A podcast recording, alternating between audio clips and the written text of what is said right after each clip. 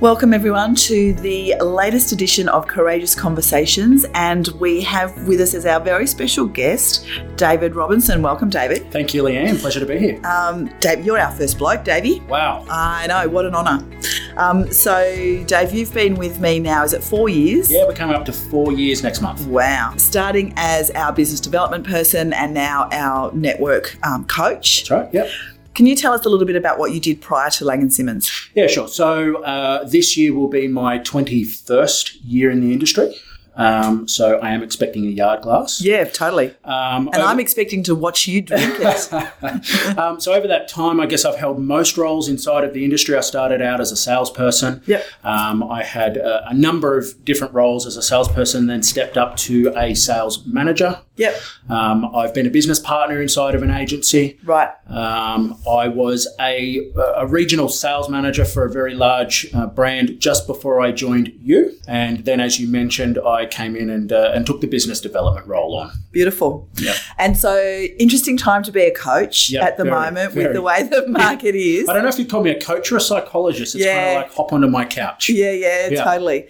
So, obviously, you're having lots of conversations around vendor management, price management, that kind of thing. Yeah. But what are the courageous conversations that people need to have, or that you either need to have with people, or people Yeah. need to have maybe with themselves? Yeah, look, and, and, and in many cases, I think they're one and the same. Um, you know, I think that the biggest courageous conversation that we need to be having at any point in time is the one that we have with ourselves. Um, y- you know, one of my favorite sayings is what we don't confront, we validate. And, you know, whilst that is true for the people that we manage, whether they be salespeople, whether they be vendors, it's exceptionally true for ourselves. Yeah. Basically, the behavior we walk past is the behavior that we have to accept. That's right. And that, absolutely. So, what is it that people are walking past? What is it people are accepting? Yeah, well, I think look, if you start at at the coalface, I think for the most part we've still got a whole lot of salespeople out there that are representing property that we know has not met the market, and Yep. so you know that courageous conversation needs to be the the agent needs to be able to look the vendor square in the eye and say, you know what, perhaps we're actually not going to get the price that you'd hoped for that I told you, and you know I could tell you what you need to hear or what you want to hear. Unfortunately, we can only have one of those outcomes, and you know that is a courageous conversation. It takes kind of thirty seconds of courage, and know that on the other side of that is either going to be an outcome that's going to be really beneficial for you or the client, or you know potentially you're going to have an increased level of friction and you know maybe lose that piece of business. Yeah, absolutely. And it's not just the fear of losing the business either, though, is it? It's the fear of losing face. It's the fear of being wrong. It's the fear of that you've let your client down. Is that right? Yeah, oh, absolutely. And and you know there are some agents out there in the marketplace that will potentially pitch high for a piece of business by design. And Sure. you know in a rising market, that's been a valid strategy because the marketplace has caught up to where we priced the home over a ninety day period of time. Whereas now the market, I guess, traditionally has been going the opposite way. We've had to pedal twice as fast to kind of bridge that gap. Yeah, absolutely. And I know you've said to me before that some agents in some areas are trying to justify the prices. They're Yeah. they're wanting to keep the price at a certain level in their Yeah. area. Yeah.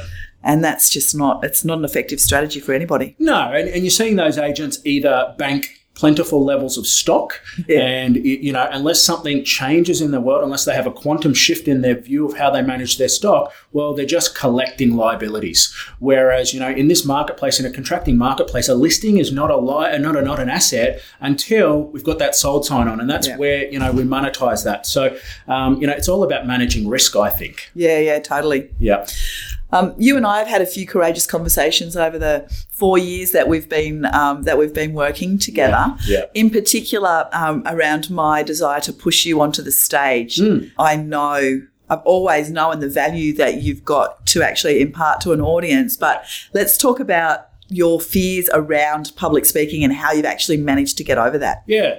So I think that comes back to the courageous conversation that you have with yourself. Yep. And, you know, one of the things that I quite often say to my clients is the only voice that matters is the one that talks to you about you when you're only with you. Yeah. And, you know, we're really, really good at presenting an image or a picture to the outside world. And I guess that's in the, the name of craving significance, if you like. We want the world to see us a certain way, but kind of deep inside, we tell ourselves a different story. Right. And I think if you reflect upon my journey, for the most part, people saw the skill sets or the competencies or the abilities Sure. for me to be on stage, but yet I doubted myself. Sure. And if we think about what that doubt was, it came from a place of fear. And it was a fear of feeling exposed, you know, getting up there and feeling inadequate, for want of a better word, Feel- right? Feeling judged? feeling judged. I Yeah. think that judge is ju- being judged um, uh, negatively. Yeah. Um, you know, it detracts from your significance or your esteem. Yeah. And so I was telling myself stories about what the audience would perceive me as, Yeah. how they would think, and then ultimately what that would reflect upon as my, uh, it- you know, my, my, my image of self. Yeah. I think it's a really important conversation for us to be having because that's, you know, Davey, you're a bit of a girl. What Sure. can I tell you? That's actually a very female way of thinking, Right, right? okay, yep. So lots of women f- fear um, getting on stage because either they haven't got a, a- a story of value to tell Yeah. or people are going to judge them for what they're saying, how they look, for whatever reason. Yeah. People are fear. Uh, fear being judged. So I think it's a really powerful message to know that it's actually, you know, the blokes feel the same way often. Yeah, look, absolutely. I don't, I'm not. I'm not necessarily convinced that it is gender archetype No. specific. I think Yeah. you know, for me, I'd always held roles of uh, uh, you know mentorship or leadership in Sure. some capacity, and so therefore, I told myself the story that I needed to be able to, to deliver with complete authenticity, authenticity and congruency uh, at that level. And I, I am my own harshest critic, and, Sure. and you know, I always end up, or I did always end up with um, paralysis by analysis. I would Yes, have, you I would did. have conniptions and I would turn it inside out. Um, and, you know, the preparation that I would need to do, um, you, you know, far exceeded the requirement. And if, if you remember at the beginning of this year, you asked me to speak at Springboard. Oh, I remember. Yeah, and I mean, I had prepared. Um, I had a fifteen or a twenty minute slot to fill, and I probably, um, you know, prepared the equivalent of four hours worth of content. Sure. Yet, I, I, I backed out at the last minute for that fear of, um, you, you know, what what is the audience going to perceive me as? Because I built Yeah. in my mind that I needed to position myself a certain way, yeah.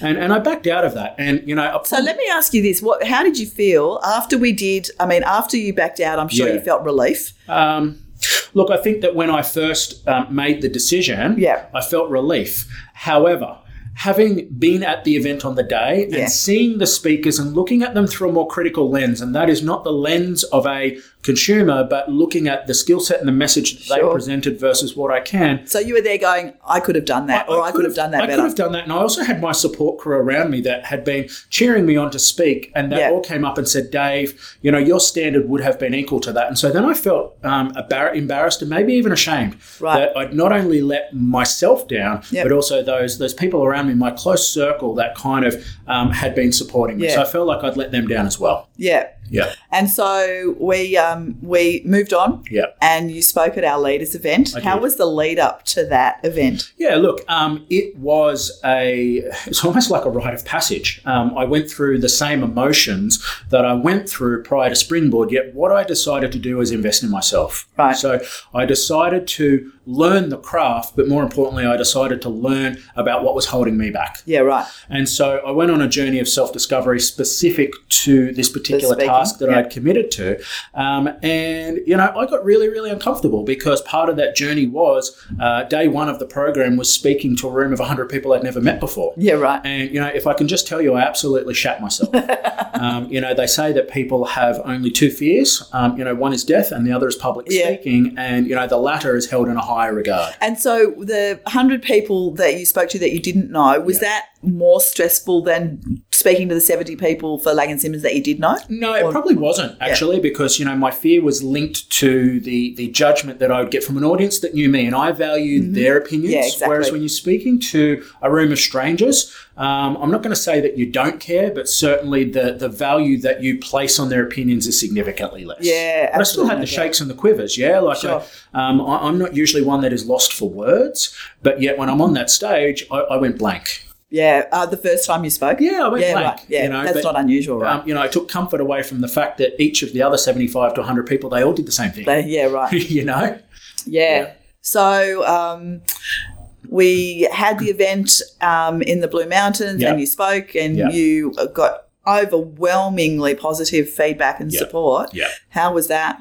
Liberating. Yeah. Yeah. Um, you know, everything that we want is on the other side of fear. It's Yeah. just you've got to get over that divide to get the rewards. Yeah. And, you know, the lead up was um, incredibly stressful. And, Yeah. you know, I, I put the work in. For all of us. for all of us. Um, you know, I put the work in, and did. um, you know, I'm glad that I did. Yeah. And so now that I've, I guess, surmounted I, have passed that obstacle the concept of now speaking again it no longer has the same degree of stress or anxiety or Sure. worry attached to it and um, y- you know you've been very kind to extend your network and i've got other speaking opportunities as a result of that and Yeah. i haven't actually given it one second of stress Yeah, right. How good is that? I'm ready to go Yeah. And that's only after one real presentation, Yeah. right? Um, because the, all the other work was just part of the study. that's right Yeah. yeah Yeah, that's amazing that um, that level of stress can be alleviated that quickly. yeah well you know what i changed the internal monologue you know the Yeah, story right. that Okay. you talked to about yourself that changed Okay. And so, So- change from what to what? Um, so it turned from one of fear. It turned from from from one of um, I guess questioning my ability. Yeah. To to one of confidence. To one Okay. of clarity. And you know that internal shift happened as a result of the external validation that I received from my first presentation. Okay. Yeah, the, the, the response that I got, I built up in my mind that I wanted a certain response. Yeah. And I actually feared that I wasn't going to get that, yet the response that I got actually exceeded, Exceeded it, yeah. what it was that I wanted. And that gave me validation. Yeah, right. Um, and so, you know, I, I had to experience the pain to get that reward. Yeah, right. And so, um, there's a lot more speaking in your future. Yeah, absolutely. So Yeah. um, I am embarking on an 18 month program to, I guess, further refine my ability as a speaker. And, you know, whilst that will uh, involve polishing my craft, it's Yeah. also going to involve a further exploration of self and, Sure. you, you know, your fears and your limiting beliefs. They don't go away instantaneously. Yeah. It requires maintenance. Yeah. You know, the fears that you, you, you have had in the past, they're always going to come back in. But what you've got is you've got coping strategies. You've got mechanisms and self awarenesses to go, hey, I've seen you before. Yeah. And you know what? I've conquered you. Yeah. And so if I've conquered you before, I can conquer I can you do it again. again. Yeah. that makes sense. You've always um, invested in yourself Massively. significantly. in Yeah, the so time of I was knowledge. actually just thinking about it this morning, and if I think about the last twelve months, I've actually spent almost thirty thousand dollars on self development this yeah, year. right. Yeah, yeah, Wow. Yeah. And how are you feeling about that investment? I love it. Yeah. yeah it's um you know the best investment you have is yourself Yeah. yeah you, you can you can put money into real estate and it's an appreciating asset but you don't have total control Yeah. but what you do have total control over is yourself how Yeah. you handle yourself your competencies and your abilities to respond and capitalize on whatever opportunity might be in front of you Yeah, right. yeah Now, you've also had a massive change in your health and your weight I have. over the last few years, and that's been a journey for you for quite some time, right? Yeah, so I think probably um, I, I, I would suggest that um, the challenge has been with me for the entirety of my time that I've been with you, and, and certainly before that. So, Yeah. um, y- you know, I've struggled with my weight, Yeah. um, and most of my life I've been an emotional eater. Yeah, right. So, um, you, you know, w- without without boring our audience on, on my whole backstory, I Sure. guess y- you know everybody has challenges, and everybody deals with them in different Differently. ways. Everybody's got a story, right? Th- Yeah, they do. Absolutely. yeah. And, and, you know, the way that they deal with those problems, it's different for different people. You know, Sure. some people choose to drink, some people choose to, to smoke or gamble or, or, or, or drugs if that's their flavor. You know, for me, it was food. Yeah, right. Yeah. And, it, you know, I, I guess I hadn't necessarily dealt with those unresolved emotions from my childhood.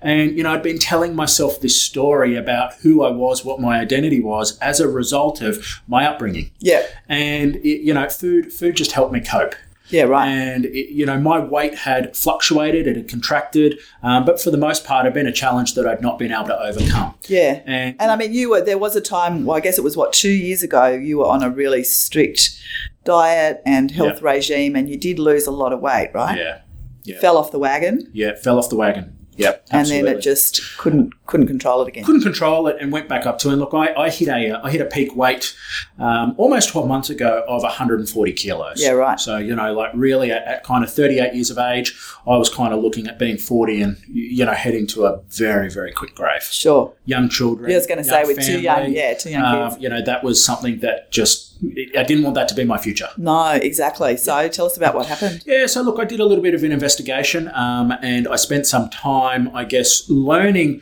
Uh, why we do what we do, and also understanding just how big this challenge was and why I had the challenge. And so I decided to uh, embark on a program of bariatric surgery. Right. And so I had a procedure known as a gastric bypass. Yep. And that did two things for me. That's the big one, right? Uh, yeah, it is Yeah. the big one. Yeah, well, I guess they're all big. I think any time that they're poking around inside your stomach, it's probably Yeah, a true little enough. bit more than a band aid. Yeah. Um, But you know, I, would suffered. I had a lifelong affliction from um, having heartburn. Yeah. and uh, you know that had presented itself into a format where if I didn't do something differently, that was potentially going to turn into a form of cancer. So that on Really? top of- I did not know. Yeah. I didn't know that that could yeah, happen. so it's stage one of four Barrett's disease, which basically meant that as it progressed um, through the chronic exposure to acid in my esophagus, Yeah, right. um, you know, the cells had begun to change. So the doctor kind of said, "Hey, listen, no matter what we do, you need to Do something fix about this this." problem." Yeah. So you know, whilst I'd originally gone and seen the surgeon um, to consult him about my, my overall weight, when it became very um, apparent that I had an acute medical condition, Yeah. the decision was really easy to make. yeah, right. Yeah, yeah, And the result? I mean, I can see you. yeah. so I know how good the results have been. Yeah, so I mean, over the last 12 months, I've, I've managed to shed 45 kilos in terms Yeah. of total mass.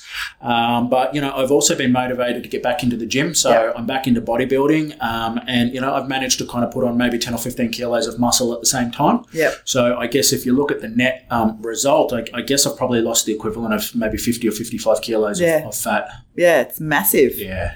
And how are you feeling about yourself now? Yeah, fa- fabulous. Yeah. You know, and that was part of the story that I told myself. Sure. that, you know, I, I, I always backed my cognitive ability. My ability to think and talk has always been there. Yeah. But when you are presenting and looking for a certain image or response from your audience, you know, if you're up there and you are 50 kilos overweight, if you're wearing clothes that, you know, they're just not comfortable, it's really, really hard to feel comfortable in your own skin, Yeah, totally. you know? So you are thinking people are judging you, and you know, I guess potentially they are, right? Yeah, look, and I mean, as the fat guy, you're always compensating. you Yeah, know, yeah. what, what is it that you do or need to do to still be, you know, equal to or, or above wherever it is that you want to be? And, and, and it's a series of compensations. Yeah. And, you know, the, the minute that you can let go of those compensations is the minute that you can be yourself. Yeah. Yeah, right. The minute you can be yourself, then, you, you know, you're far more open to, uh, you know, tackling the things that have held you back and, and kept you crippled in fear for, for a long time. Yeah, right. Yeah. We've been, we've just been planning some training um, for our network, Yes. and we've been talking about mindfulness and meditation. Yeah. So that's a journey that you've embarked on recently. Yeah, so I um, I've got a coach for want of a better word. The coach has a coach. I have a number of coaches. Yeah, I know you do. You're crazy. Um, but um, yeah, so I've, I've embarked on a program of mindfulness, and, and I guess the the, the embryo. That's- or the- what what does mindfulness actually mean? yeah, interesting question. Yeah. So, um, mindfulness can mean many things, but Right. in, in, in essence, what it means is it means being able to be present.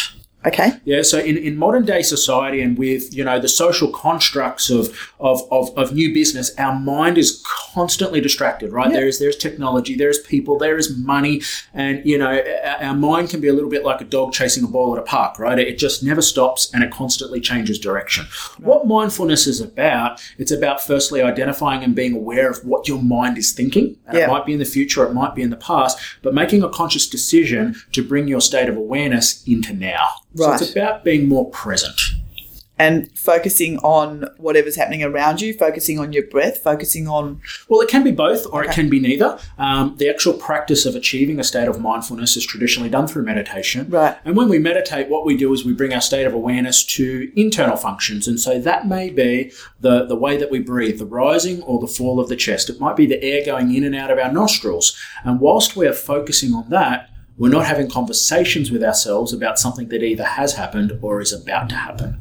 yeah, right. You know, one of my favorite books is The Power of Now by Eckhart Tolle. And, you know, I probably read that book five or six times and never got through it because I just, I wasn't in that right space. Sure. But, you know, what he talks about is the past is gone. It no longer exists. Sure. Um, the future has yet to be written. It does not exist. The only time is now. Yeah. And so, you know, if we are focusing in the past or we're focusing in the future, we're actually not really being effective. Sure. So for me, um, you know, I'm still very much a student. Um, I'm in the early stages and I've got a lot to learn, but, you know, I've just found that in itself has enabled me to have a greater sense of resources that I haven't had. And, and, and I think for me, the most obvious of that is I've now got a greater access to creativity.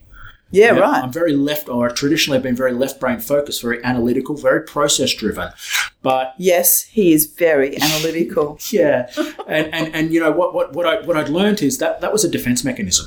Sure. Yeah, I, I built this. I built this to kind of keep myself feeling safe. You know, again, coming back to the fat guy, right? I needed to Right. be five steps ahead from a cognition It was- perspective. yeah, it was always it's always important to you to be not necessarily the smartest one in the room, but to feel like you're ahead of where the conversation or whatever it is Yeah. is going. And again, that the need for that is safety, right? Yeah, not, sure. not being exposed. Yeah. Um, and and so you know wh- what I've been working really hard on is letting go of those left brain processes, that the, the pragmatism and the logic, whilst they're still there. What I've been trying to move towards is becoming more connected with my own emotions and my feelings, uh, creativity and imagination, Yeah. uh, courage. Yeah. You, you- you know, compassion. Um, you know, they are all potentially uh, female archetype words. You know, referencing Sure. your, your statement for before. But Yeah. for me to evolve and grow, um, I've already got those competencies and those skill sets and those left brain rationale. It's about well, how can I access and utilize more of the other part of my abilities? And mindfulness helps me do that. Yeah. Yeah. And how's so how's it going? good look, it's a challenge. Yeah, right. You know, it's not a cakewalk, but yet if it was, then you know potentially it wouldn't have the impact that I want it to. Yeah. And so we- you know, it's it's Thursday at you know what three thirty um, now. Um, after we're done at close of business, I'm going to go and see my coach, and, and we do three hours Of we- meditation or no, it's a- mindfulness? It's, it's a three-hour session, for Yeah. for want of a better word, where Right. we're deconstructing what the practice has been over the last week, the lessons, the challenges, and we're connecting it to, um, I guess, life coaching, if you like. Yeah. So there's a lot of life coaching centric principles, um, but then we will actually do a meditation and we build. Right. So for each session that we do, we're introducing a new layer, a new competency, a new awareness. And and you know what? I struggle because part of the commitment that we need to do is we need to commit to a 20 minute block of meditation twice a day.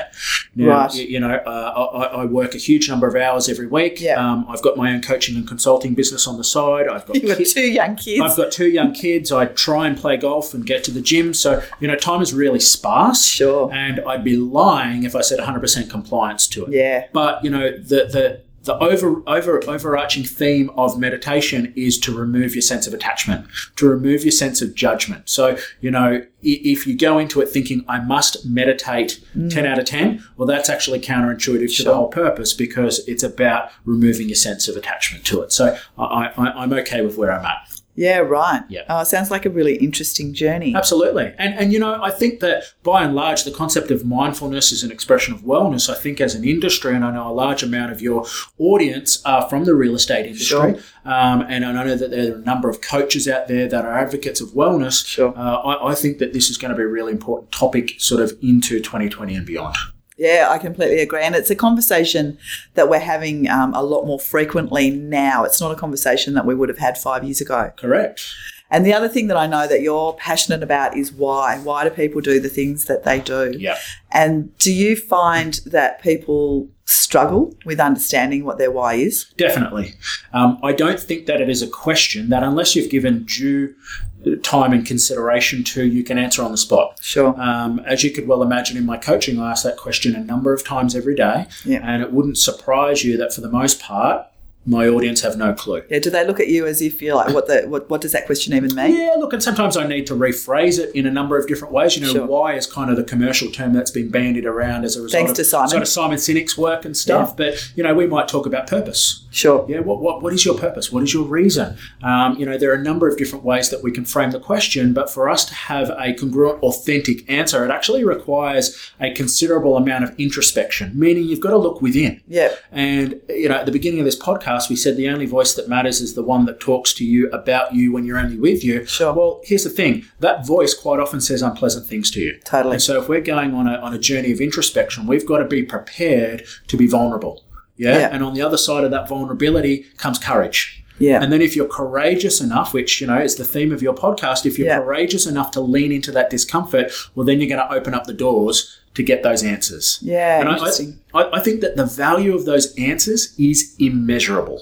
You know, in business, we typically map everything against an ROI. So if we're going to spend a dollar, I'm going to spend an hour, what is that return going to be? Yeah. But yet, I really believe that if we dedicate the time to finding our true purpose with passion, conviction, and, and clarity, then the results that you will get, the ability to uh, be in flow, Yeah. and the decisions that you can make it is immeasurable so you know anybody that is out there that has ever thought hey what does this why mean you know my encouragement and invitation would be take a deep dive of self Yeah. Right. yeah I was listening to a podcast myself on the way to work this morning, and it was a coach talking about purpose and Yeah. values. Yeah.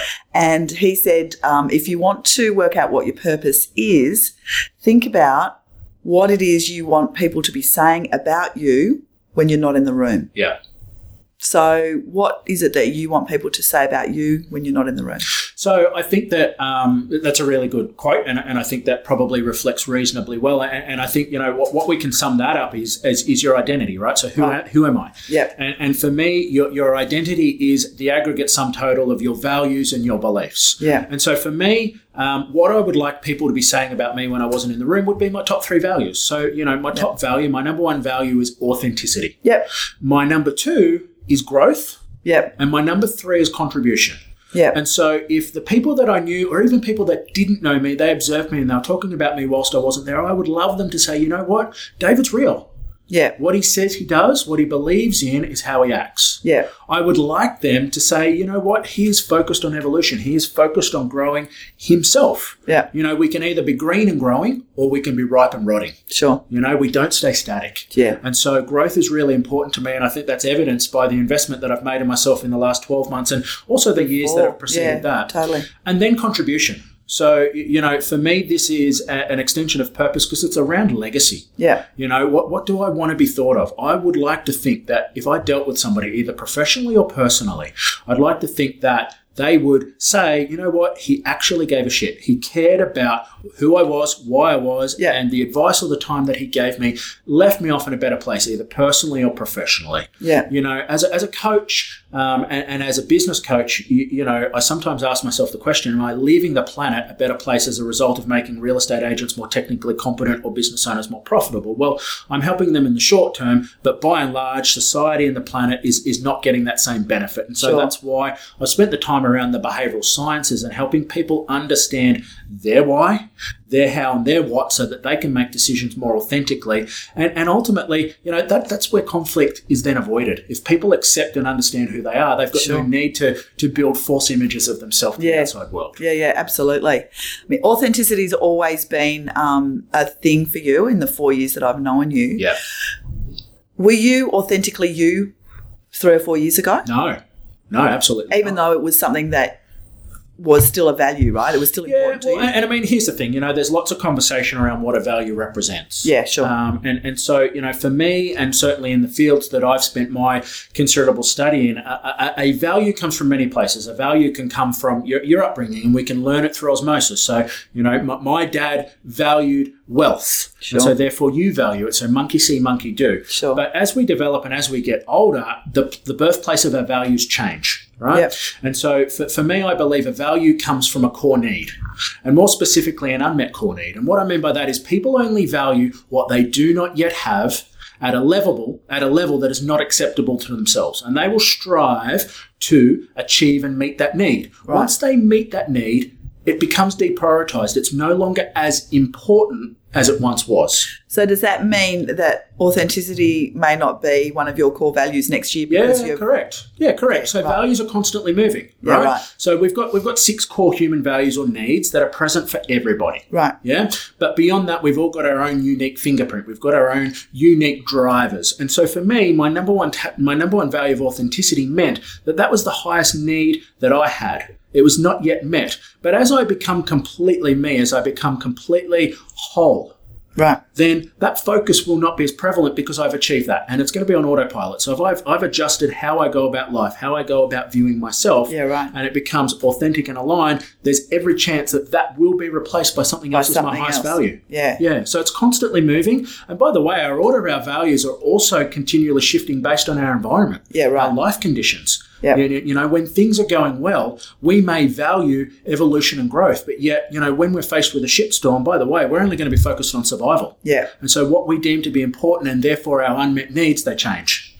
Yep. So we can't just set our values um, and like set and forget. It's something that you need to revisit. Yeah, look, I, I look at them probably annually. I'd Yeah, say, right. I mean, look, you know, they're, they're part of my masthead of my coaching business. So, Yeah, right. um, I look at them daily. Um, but more importantly, you know, attached to these values needs to be some beliefs, you Yeah. know, because your beliefs are, are, Sure. are your roadmap, if you like. Yep. And, you, you know, these beliefs help you make decisions. And so if we're going to make a decision, we want to ask ourselves, well, does this align with our beliefs and does the belief align with your values? And does the action then align with. Correct. Yeah. Yeah. Yeah, Yep. that all makes perfect sense. Yeah. Well, that's probably a really good place to finish the conversation Sure. today. We've been speaking for half an hour. Have we already. really? Yeah, I know. It just goes by like like Wow, that. Ah, There you go. I was know. just I was just saying to Chantel, there's no way we're going to speak for 30 minutes. Really? But you get me talking and I can't stop. Yes, exactly. I have Yeah. no doubt. um, so, if anybody um, wants to get in touch with you, Yeah. what's the best way to do it? Yeah, probably via email, I would have thought. So uh, david.robinson, that's R O B I N S O N, at lsre.com.au. Beautiful. Thank you so much for being Thanks here. for I having appreciate me. Cheers, guys. it. Bye. Bye.